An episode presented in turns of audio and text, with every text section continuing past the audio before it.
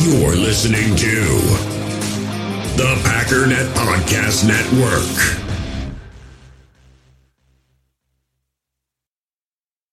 We all have smartphones, and we all know they're pretty amazing, but they also can be amazingly distracting, especially when we're around other people. So, US Cellular wants us to reset our relationship with our phones by putting down our phones for five. That's right, a company that sells phones wants us to put down our phones. And to see what we find, learn more at uscellular.com forward slash built for us.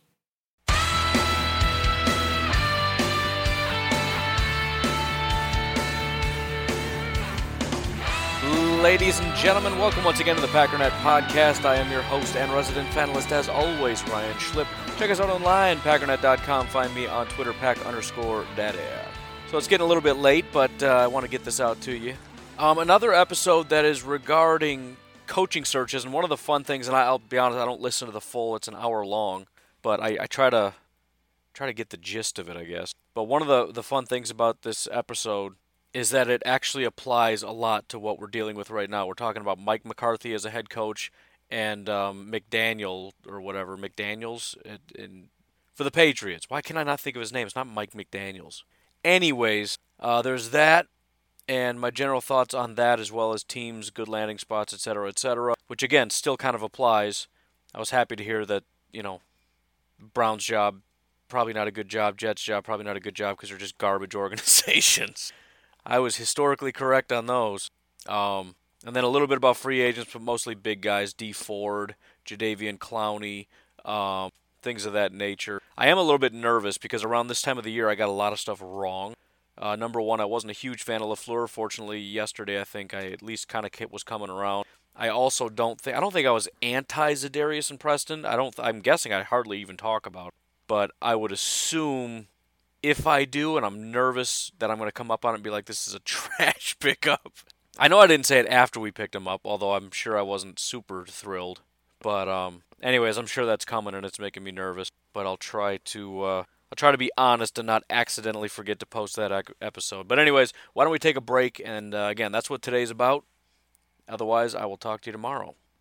We all have smartphones, and we all know they're pretty amazing, but they also can be amazingly distracting, especially when we're around other people. So, US Cellular wants us to reset our relationship with our phones by putting down our phones for five. That's right, a company that sells phones wants us to put down our phones. And to see what we find, learn more at uscellular.com forward slash built for us. In the hobby, it's not easy being a fan of ripping packs or repacks. We get all hyped up thinking we're going to get some high value Jordan Love card, but with zero transparency on available cards and hit rates, it's all just a shot in the dark. Until now, introducing slab packs from arenaclub.com, the only repack that provides real value, a complete view on all possible cards, and clear hit rates for each one. Now, when I buy slab packs on Arena Club, it finally feels like I know what I'm getting. And honestly, the best thing for me and my son is the fact that we're kind of novices into this. When I walk into a card shop with my son, and a card says it costs $40, kind of just taking his word for it that that's a good value. So I appreciate the transparency on grading, as well as just getting excited about seeing what you could potentially get. Right now, you can get 10% off your first purchase by going to arenaclub.com slash packdaddy. Wow, that's crazy offer. 10% off a $400 slab pack. That's 40 bucks right there. Anyways, that's arenaclub.com slash packdaddy for 10% off your first purchase. All right, let's get started. First of all, Big Mike McCarthy. He's uh, he's out doing his interviews, and that's I don't know. It's kind of cool. I'm, I'm glad he's doing it. Um, I, uh, I I mentioned early on that well, whatever. It doesn't matter. However you feel is how you feel. I, I, I like Mike. Very appreciative of what he's done. Kind of upset that he's gone, even though I know it's the right thing. I think everybody acknowledges it just wasn't working. But uh, I think he's a really good coach. He's a really good family guy. He's done a lot for uh, Wisconsin, for Green Bay, for Packers fans. So I don't know. It's kind of cool to get updates on him. He's going to be interviewing with the Browns on Thursday. Uh, he's interviewing with the Jets. I'm not entirely sure when, but uh, the other good thing about that is it would be really cool to be able to see. He obviously wants to work with a very young quarterback. That's kind of his whole thing, right? He he always enjoyed that. He came to Green Bay. He got to coach up Aaron Rodgers, you know, young talented guy that he really wanted in San Francisco. They passed on him he got the opportunity to come here and coach the guy up, and it really turned out very, very well. So you look at the Arizona Cardinals with Rosen, you look at the Jets um, with Sam Darnold, you look at the Browns with uh, Baker Mayfield. You know, he's, he's got a real opportunity to continue his reputation as a very, very good coach. And depending on where he goes, I don't want to make predictions on how well he's going to do because there's certain jobs that are just you're just going to die there. That's just you, and I don't mean die there in terms of like you're going to actually pass away because you'll be gone long before that. He's got an entire lifetime um, because he will be well, let's let's just call it what it is, the Jets. It's not going to work. Darnold is awesome. I just don't like the Jets organization. It's just no good. It's actually somewhat how I feel about the Browns as well, even though that's considered one of the top jobs out there, and for decent reason. They've got a good GM, they've got a decent enough looking quarterback, they've got, uh, you know, they've been drafting first round picks since forever, even though um, Jim Dorsey came in and uh, cut about half of them because he said that the last GM was trash and none of these guys are any good, and he cut them all.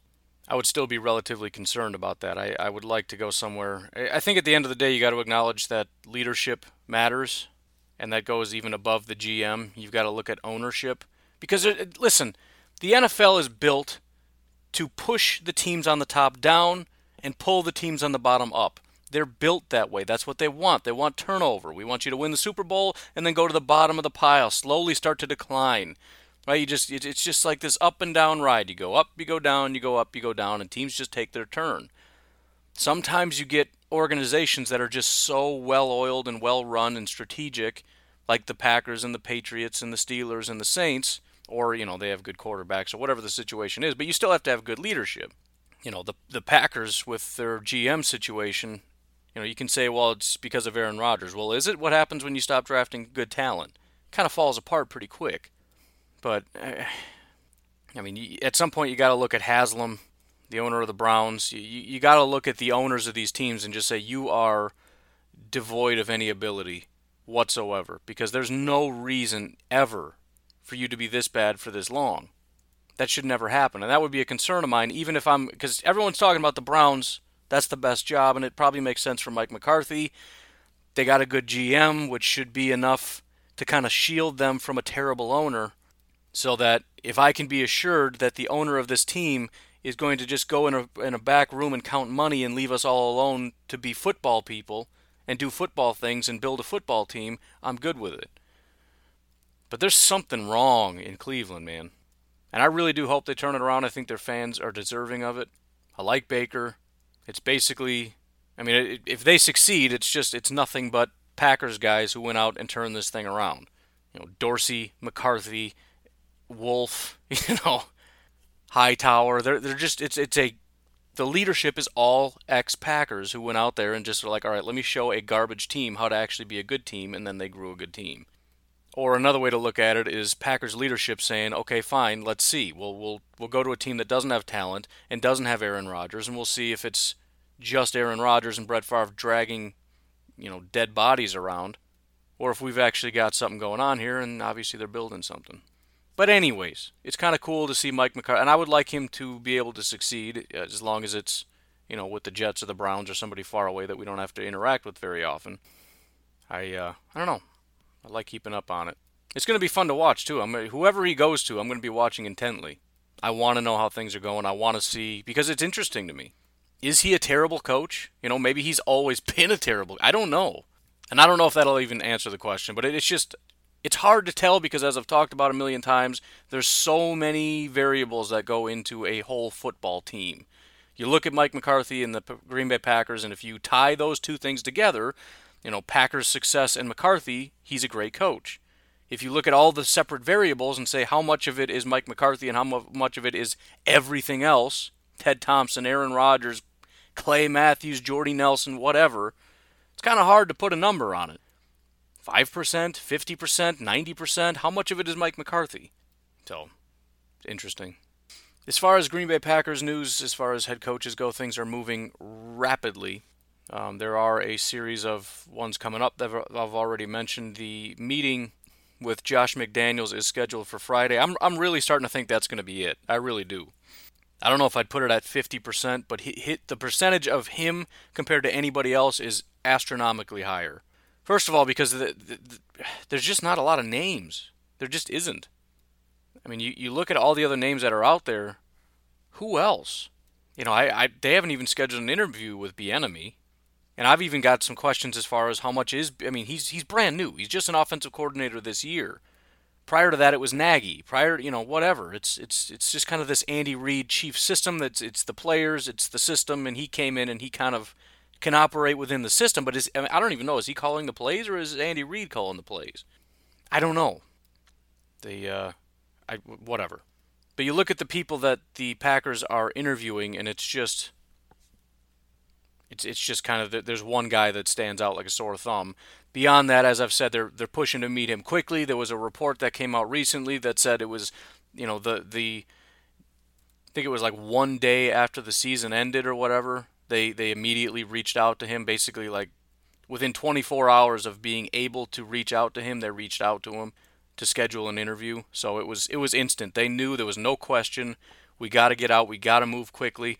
And and the reason I say it beyond that that it seems like a real deal is because I'm I'm reverting back to that tweet from Zachary Jacobs Jacobson. I forget. But his report that he had an inside source saying that this was their guy and they were going to interview him and they were going to lock him up and do it quickly. And it kind of makes sense because it you're in one of two camps with um, Josh McDaniels.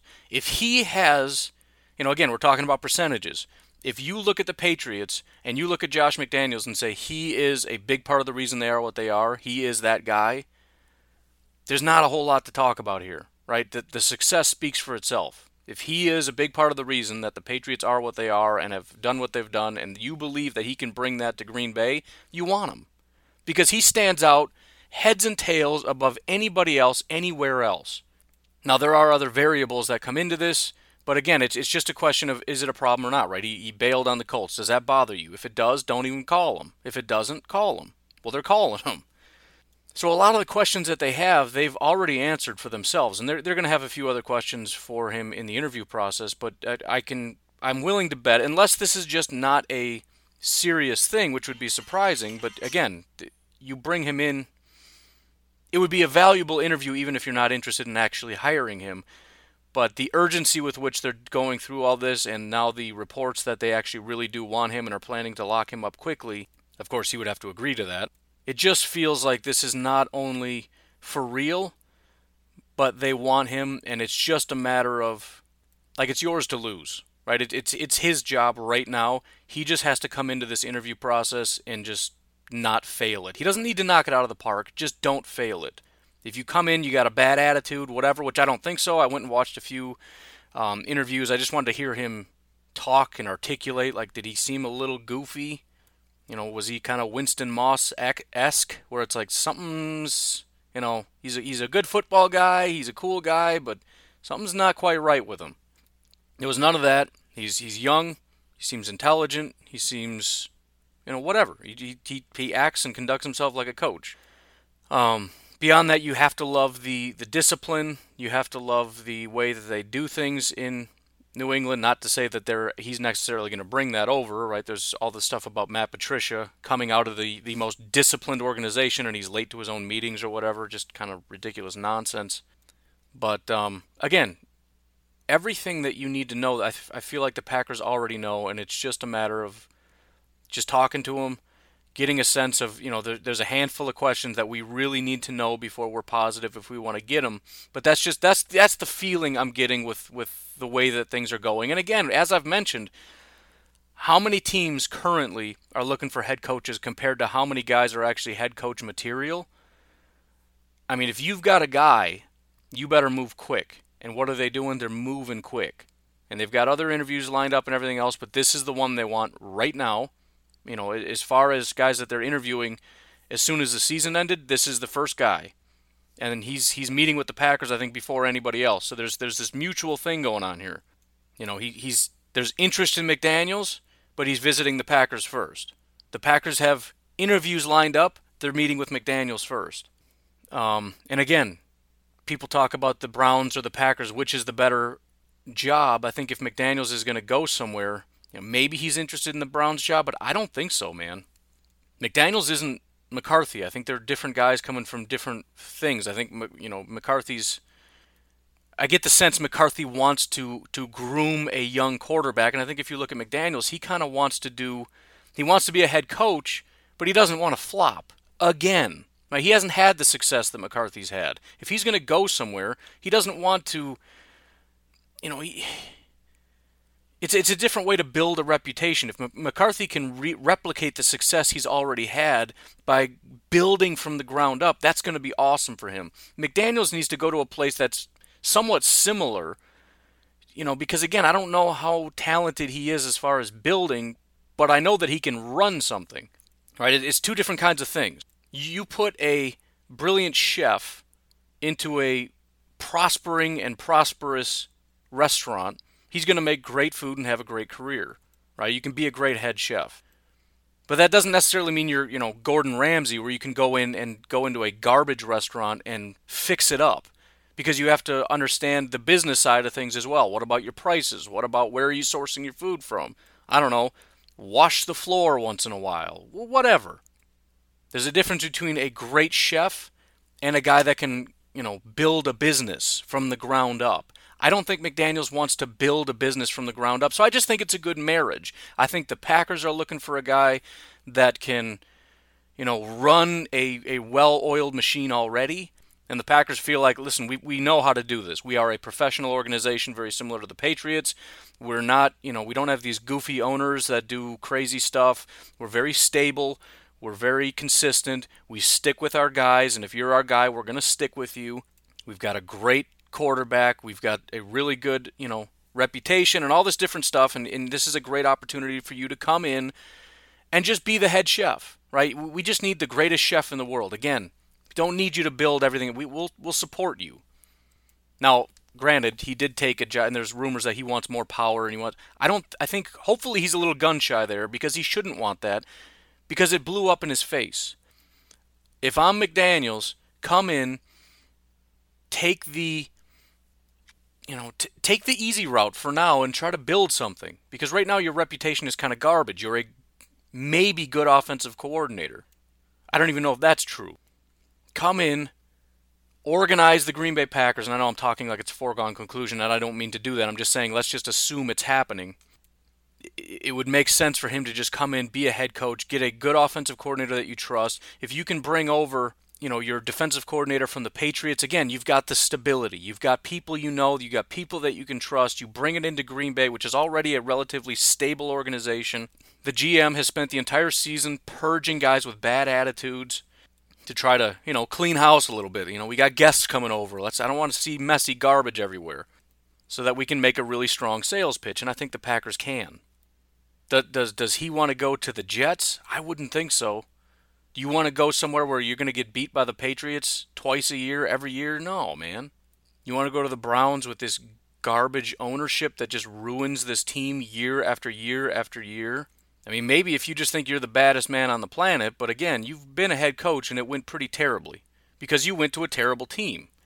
Granted, a lot of it was probably your fault, but you've you've played that game before. I'm going to go to a bad team. I'm going to take a head coaching job. I'm going to build this thing from the ground up. We're going to make it go. It didn't go.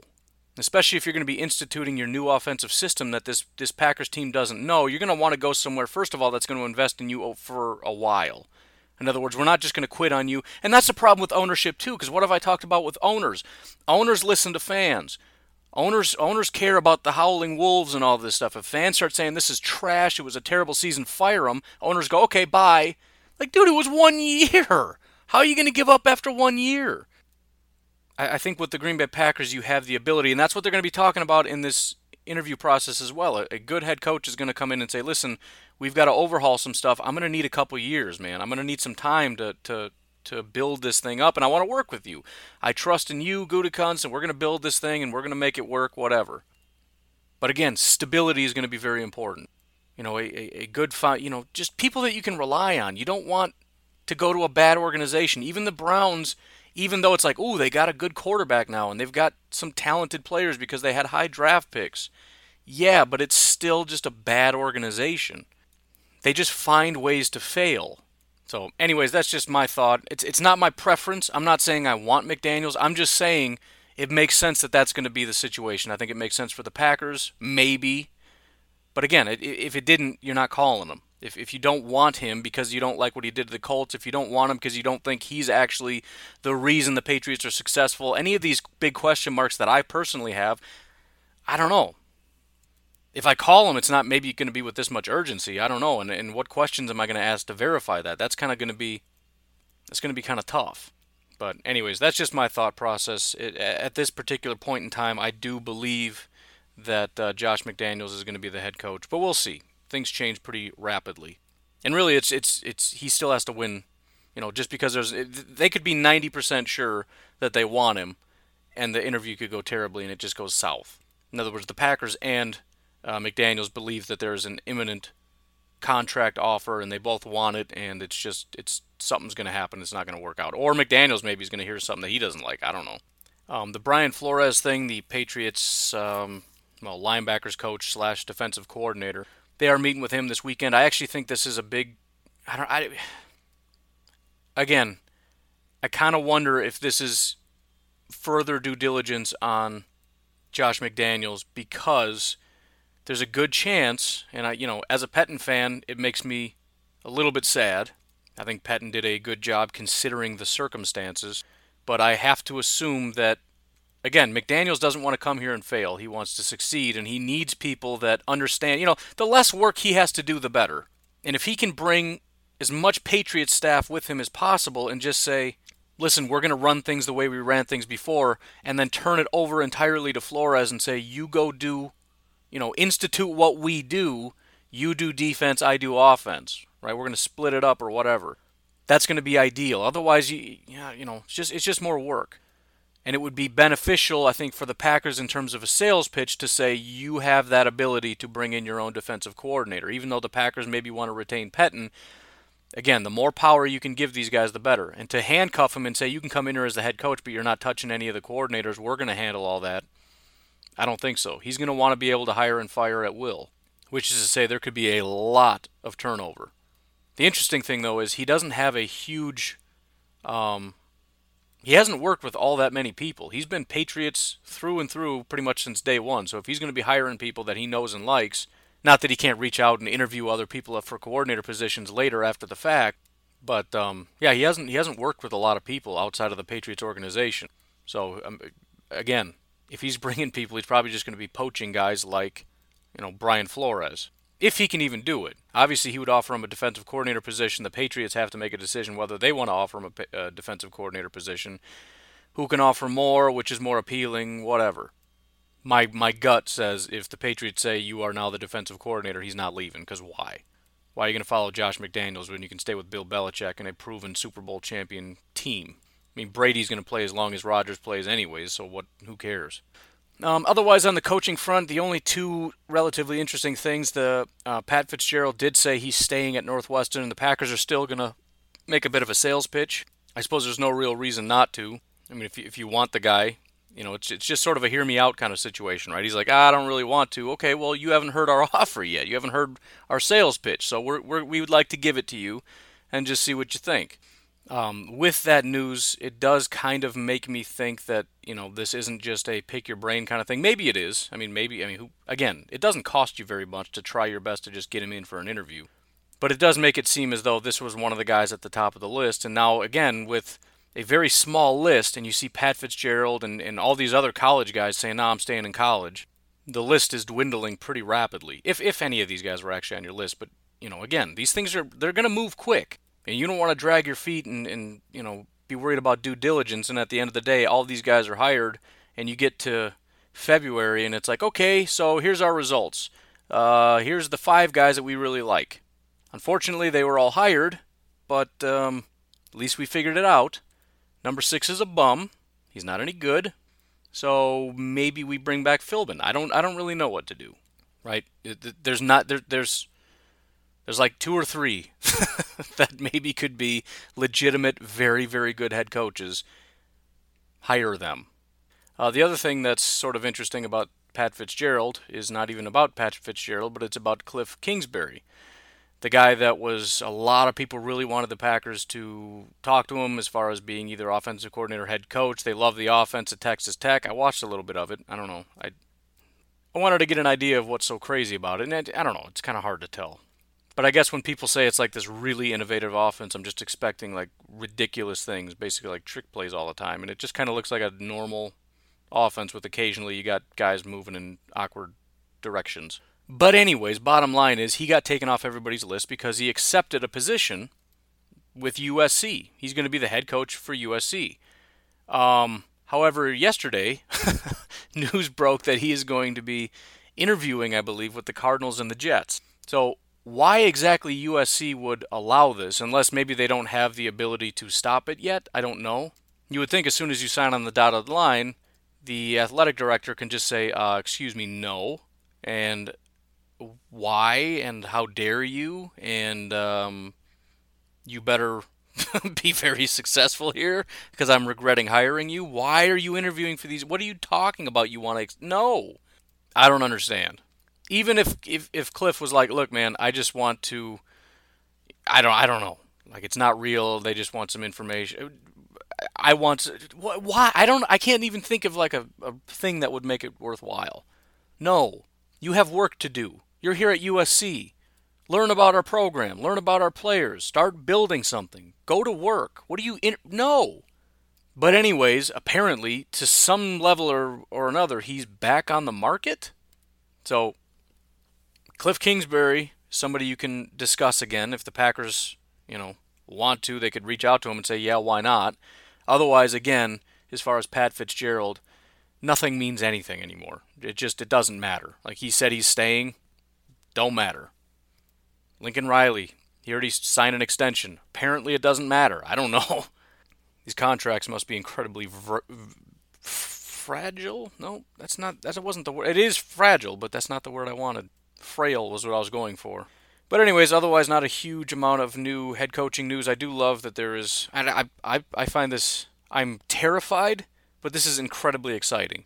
I mean, this is kind of like last year's off season where you just kept hearing every time there was a free agent, the Green Bay Packers, you know, there's three teams that uh, reached out to such and such the Jets, the Browns, and the Packers. And it was always the Packers are one of them. It's like, this is amazing. We are like at the front of the news all the time in the off season. The season ended. I guess this is one of the perks of being a bad team. I don't know. This is why when I've been doing my draft stuff, um, I've been looking at sort of regionally where I've been doing well. Browns fans love the draft and for obvious reasons. You just you you develop an appreciation for the off season because that's kind of kind of like your Super Bowl, I guess. This is where cool things happen for your team. And again, the off season's all just about optimism. Right? You you get new free agents and you get new coaches and you get new players in the draft and it's like, "Oh, we're going to win the Super Bowl." And you got 32 teams saying that because it's just it's all about the optimism and it's fun and exciting that way. But anyways, it's exciting and it uh, it's going to help me get through the off season, that's for sure, because we're going to have a billion things to talk about. If we had lost a, you know, if this was like 2014 or something, and we were a good team that failed in the playoffs, which I'm just assuming is what happened because it's what we did every year up until recently. I don't know that there's much to talk about. Same players are coming back, same coaches are coming back. So, have a good off season, everybody. But anyway, speaking of free agency, let's pivot now to some of these free agents. And again, this is a very cursory look. Um, I might even do a little bit more in depth tomorrow, just to kind of give, uh, you know, whatever. But just to give an idea, some of the top names, and uh, obviously guys that we would want to bring in. I won't mention people that are irrelevant. So first, let's just get into the meat right away and look at some of these pass rushers. There's some pretty big names. Um, the first one on the list that I wanted to look at was Demarcus Lawrence from the uh, Dallas Cowboys. Now, right off the bat, there's there's two problems.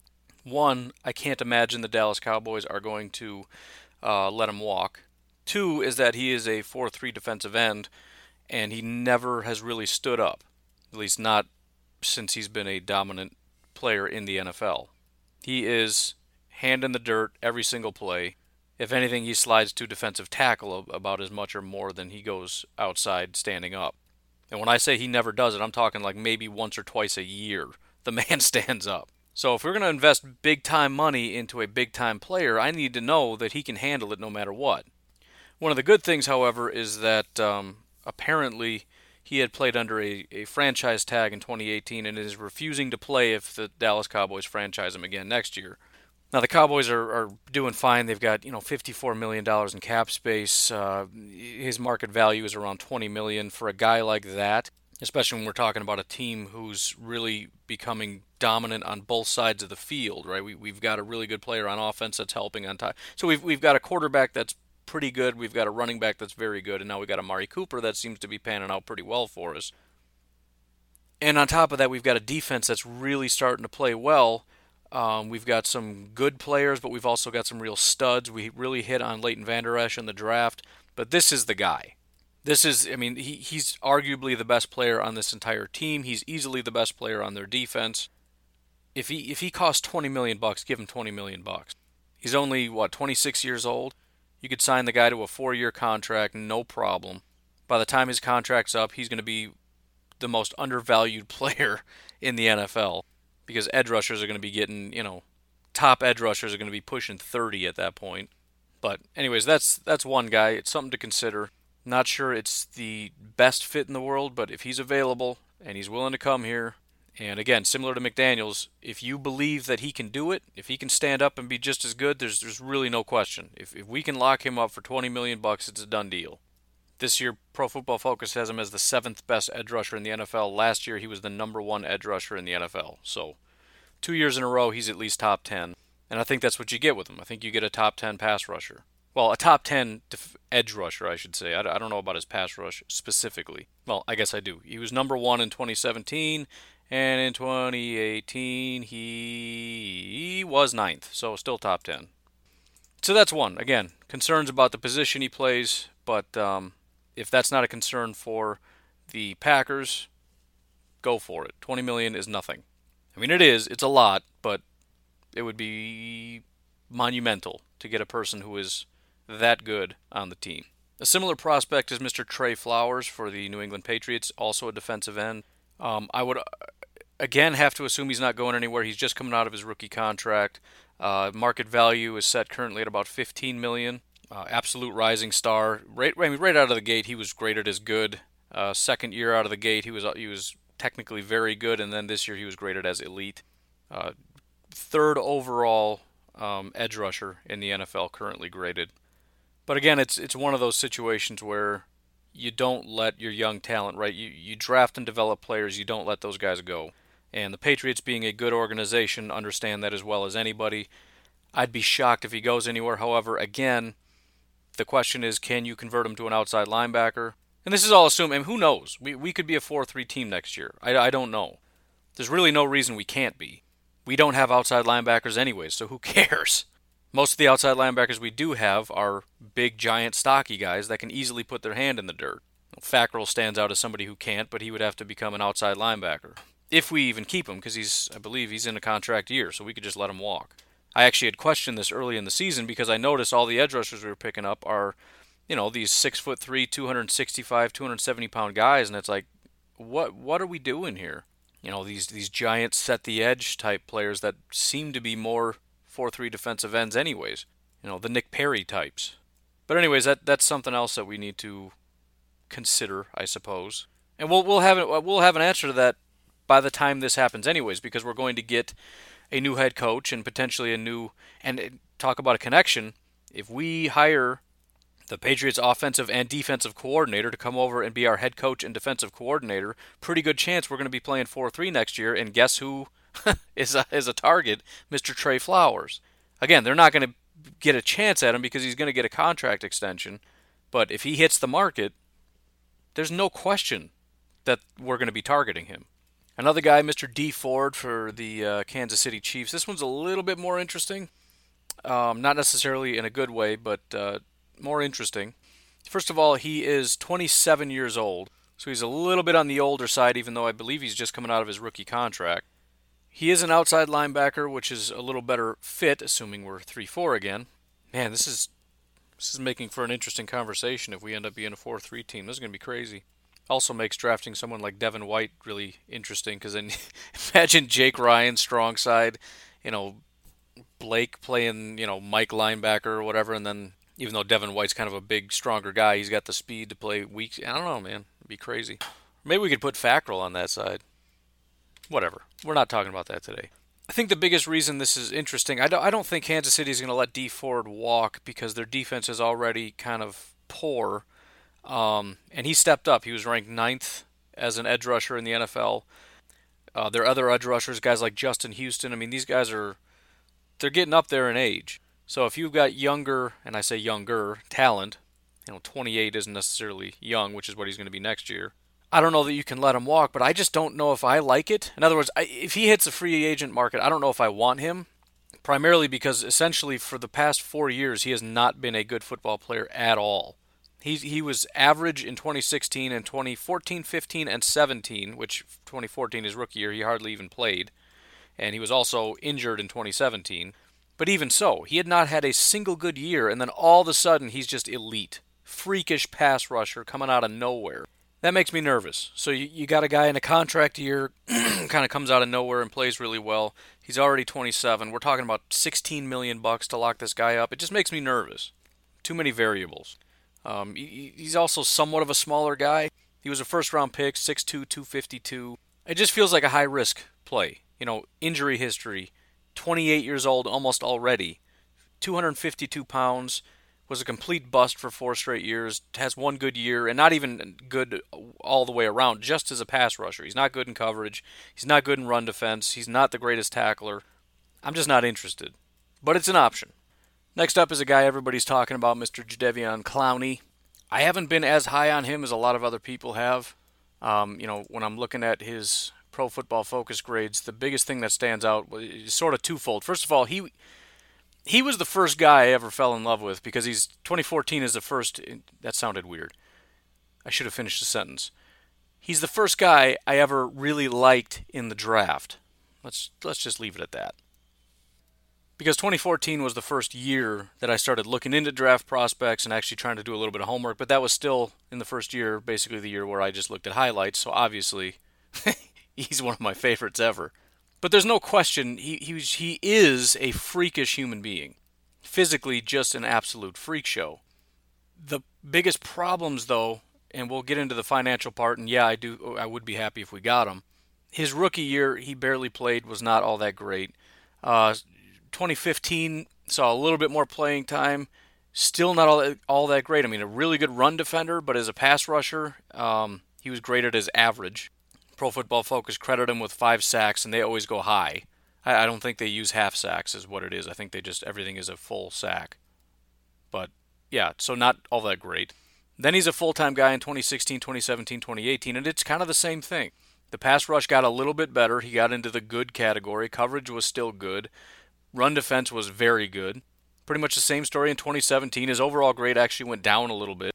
His tackling grade was terrible, which for the last three years he has had a terrible tackling grade. His coverage grade was pretty bad. His pass rush grade was again average. They credit him with eight sacks, which again I'm sure is high. Let me just look at his real sacks. I'll look at it when it's done. Then this year, that's when things really took off.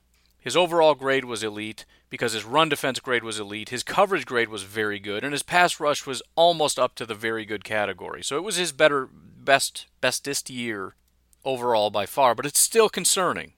Maybe, I mean, considering his freakish athletic ability, maybe this is just him kind of starting to put it all together. This isn't like Dee Ford where you look at and go, "This is kind of a fluke." You know, I, you know, physically this guy can do it. If he can do it, he can just do it. We know we're getting a really good run defender, but I don't know. I, I if I'm going to pay this guy to be an elite edge rusher, I want him to be a top edge rusher. Now, overall, Jadeveon Clowney was the eighth best edge rusher in the NFL. As far as run defense, he was number two in the NFL.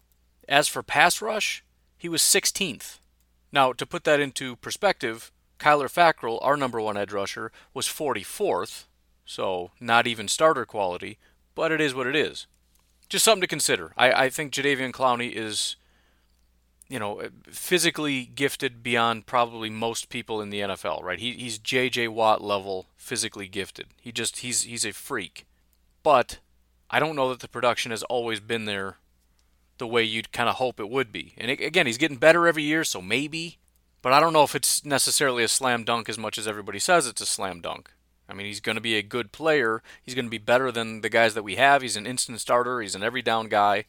But I, I just I don't want everyone to just assume, oh, we're going to get this guy and he's just going to be an automatic 10 sack guy. Here's his here's his actual numbers. 2015, four and a half sacks. 2016, he had six sacks. 2017, he played all 16 games. He had nine and a half. It's not terrible, but again, if we're looking for an elite guy, I I I wouldn't.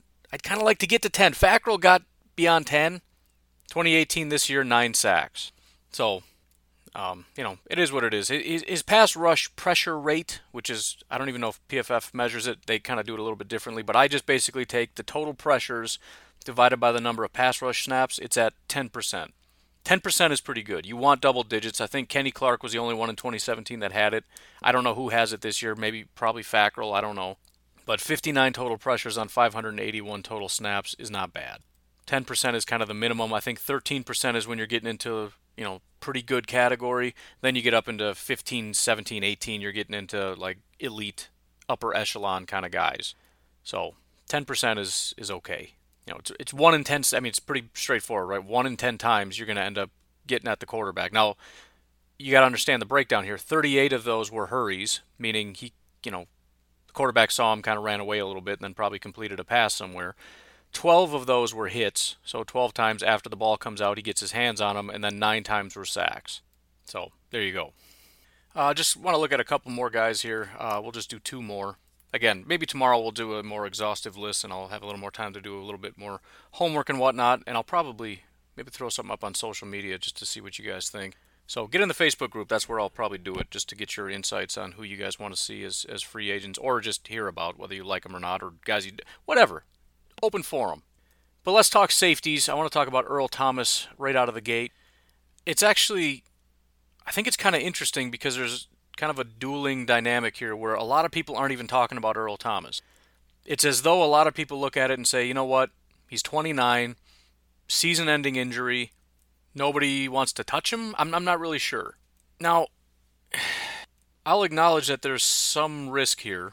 And the other thing I don't really like about it is he's going to ask for a good amount of money, and he's probably going to get it. As much as the safety market has tanked, and it, you know the injuries thing, we, we might look at it and say you can get him at a discount. I don't think so. I think there's 32 teams, including the Seattle Seahawks, that would love to have Earl Thomas on their team. Um, I, you know, it's hard to find estimates on how much he's going to command, but um, there's some thought that you know Eric Berry has set a mark at about 13 million a year that he's going to do better than that. Let's just call it about 13 million dollars a year. The other interesting dynamic here is that the consensus that I had read, I don't remember where, but it was something to the effect of he may not get as much in guarantees, but you know, a, a $25 million guarantee at signing wouldn't be that out of the question. Well, the, that kind of answers another question of mine, which is how long do you sign Earl Thomas for? Well, you can't sign him for a one-year prove-it deal for $13 million, but give him 25 million in guarantees. That doesn't make any sense. The, the closest you could get to that is a two-year fully guaranteed deal for $26 million. But I would assume that's not the case. What we're looking at is a, a three, four year contract. That's a lot because now the problem is salary cap. If we sign Earl Thomas, this is going to be our one big one. You know, you, you take the, the 40 million ish and you take 13 ish off of that. There's still some room to work with, but you, you're going to have, what, $7 million to pay your, your draft picks. So that's 20. That puts you at $20 million we're going to be resigning some people. I mean, it's it's getting down pretty low. We're not getting anybody that's you know fifteen million dollars or whatever anymore. That that's kind of I mean we can because I think there's going to be some post June first cuts, which is going to you know even if we go negative, which I don't I don't know if we can go negative. We might have to get our finances in order prior to that. I'm not really sure. But but we can count on some money being free later. Guys like Nick Perry. I don't think it's prudent to cut him like today or whatever to free up money because we end up taking a bigger cap hit. If we do a post June 1st cut, we save a ton of money. But the problem is everybody's gone at that point. So we're not signing guys with Nick Perry money. Not this year. Next year we can. This year we can't. I mean, not right out of the gate. We can do later signings, whatever. But the flurry of free agency stuff, where all the real big name guys like Earl Thomas and Jadeveon Clowney, they're going to go flying off the shelf early. These guys, we got to use the $40 million we have.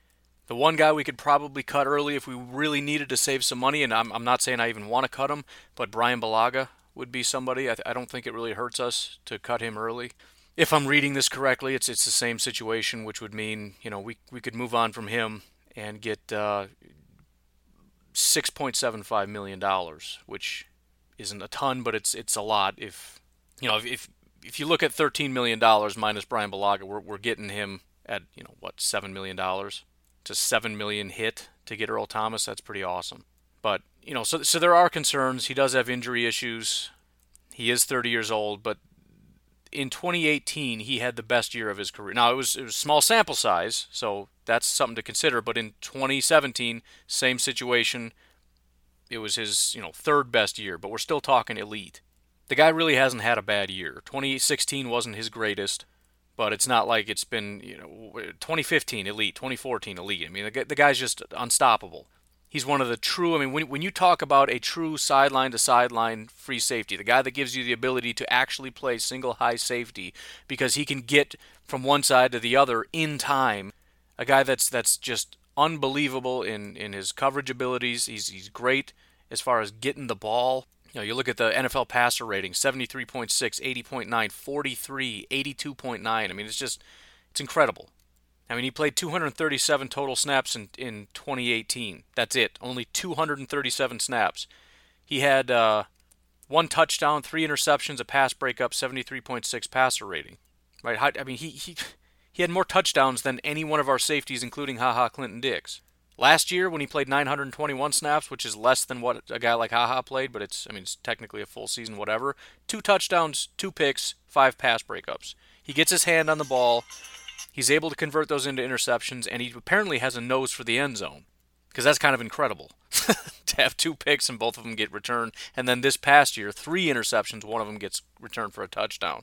Three of five interceptions in the last two years, plus six pass breakups.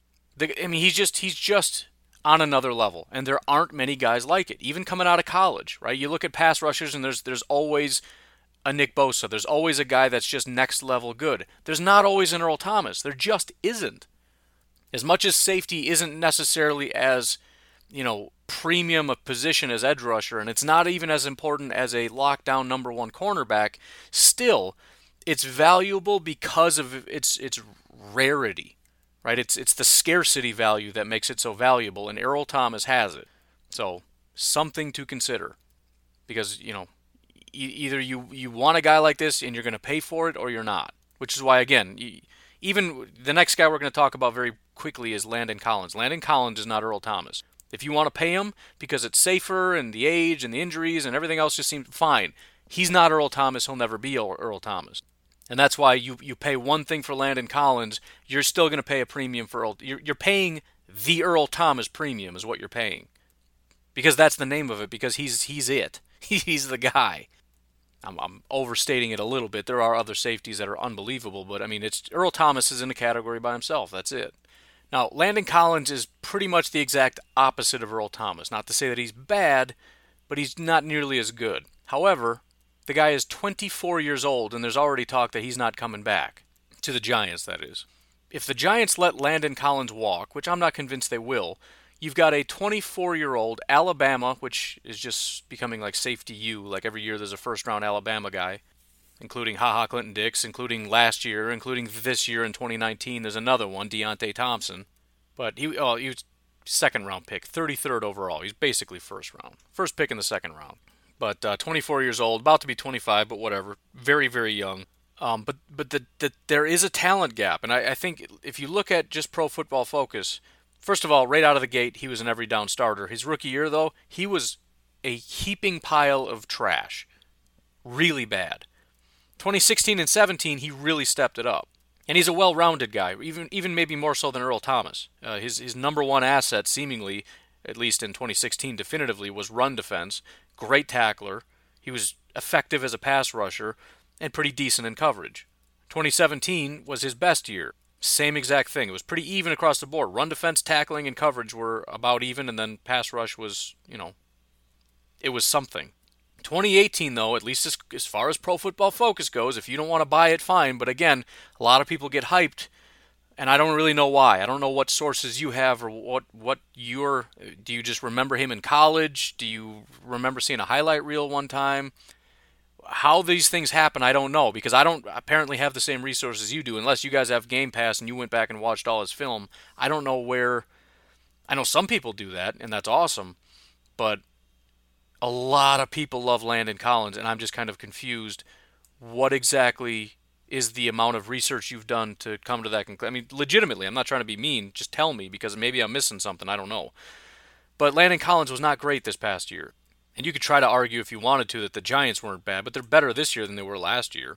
Last year they were way worse, especially the last couple games they've gone absolutely crazy. And this past game against Chicago was his worst game of the season. Abysmal. I mean, it was it was his only abysmal game of the season, to be fair.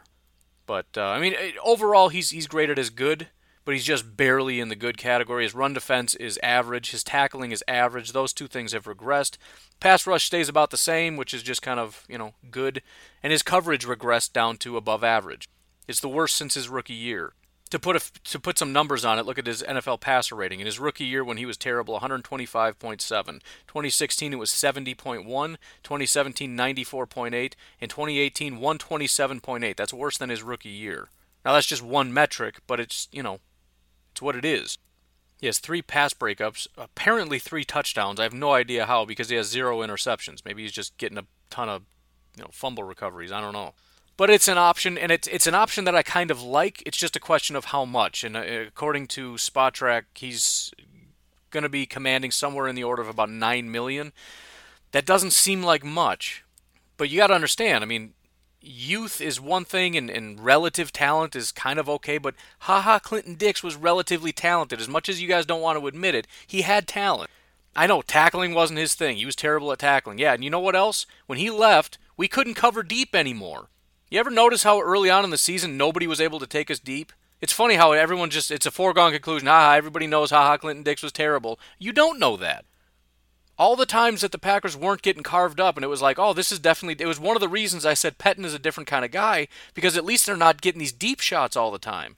Suddenly he leaves, and it feels like Dom Capers' defense all over again. We're getting carved up. Tramon is not Ha Ha Clinton Dix. That's why. And if you look at his grade by Pro Football Focus, everyone's like, oh, that proves that he's garbage because they had haha graded really high and he was terrible. They said his tackling grade wasn't very good, but so what? He's going to get graded more heavily on coverage because he's a safety, and he's a free safety at that. His coverage wasn't bad. Yeah, he takes garbage angles and he kind of takes some plays off. Yeah, yeah, he does. But anyways, whatever. Landon Collins, same situation. Do you want to lock up $9 million and it's going to be a long contract? We're talking like a 4 or $5 million deal, $9 million, $10 million a year for a guy that's maybe as good as Ha Ha Clinton Dix? I mean, his I don't think he's as good in coverage. He's definitely not Earl Thomas. He's not a sideline to sideline guy. He's he's he's better than what we have, and he's a long term solution. But I don't know, man. That's an expensive long term solution based on the value. I don't think it's a good return on our value, on, on his value. Not a good return on our money. So it's an interesting thing, and if, if, if we can quantify 2018, I don't know, maybe he's got an injury. I, I, we, I'll look into that a little more. Because if you're telling me we get 2016 2017 Landon Collins, yeah, maybe I'm a little more interested. But to see that regression in a contract year, I mean, it's, it's pretty similar to what Haha did, right? Contract year, and suddenly he kind of regresses. Suddenly, like, what happened, dude? You know, again, coverage was fine, but overall, there's no effort. It's a weird situation. Usually, guys get better in a contract year. Not so much. Not with Landon, anyways. But again, that's for the Packers to figure out. They've got pro personnel guys that understand what's happening, why it's happening he's going to have a pretty hot market. Giants might bring him back. If not, he'll probably get his. I don't know if he'll get it. Why would he get? I don't know. I guess I'm skeptical of the nine million thing. We'll see. Anyways, I got to get going. You folks have yourselves a fantastic day. I believe it's Wednesday. Enjoy your day. Talk to you tomorrow. Have a good one. Bye bye.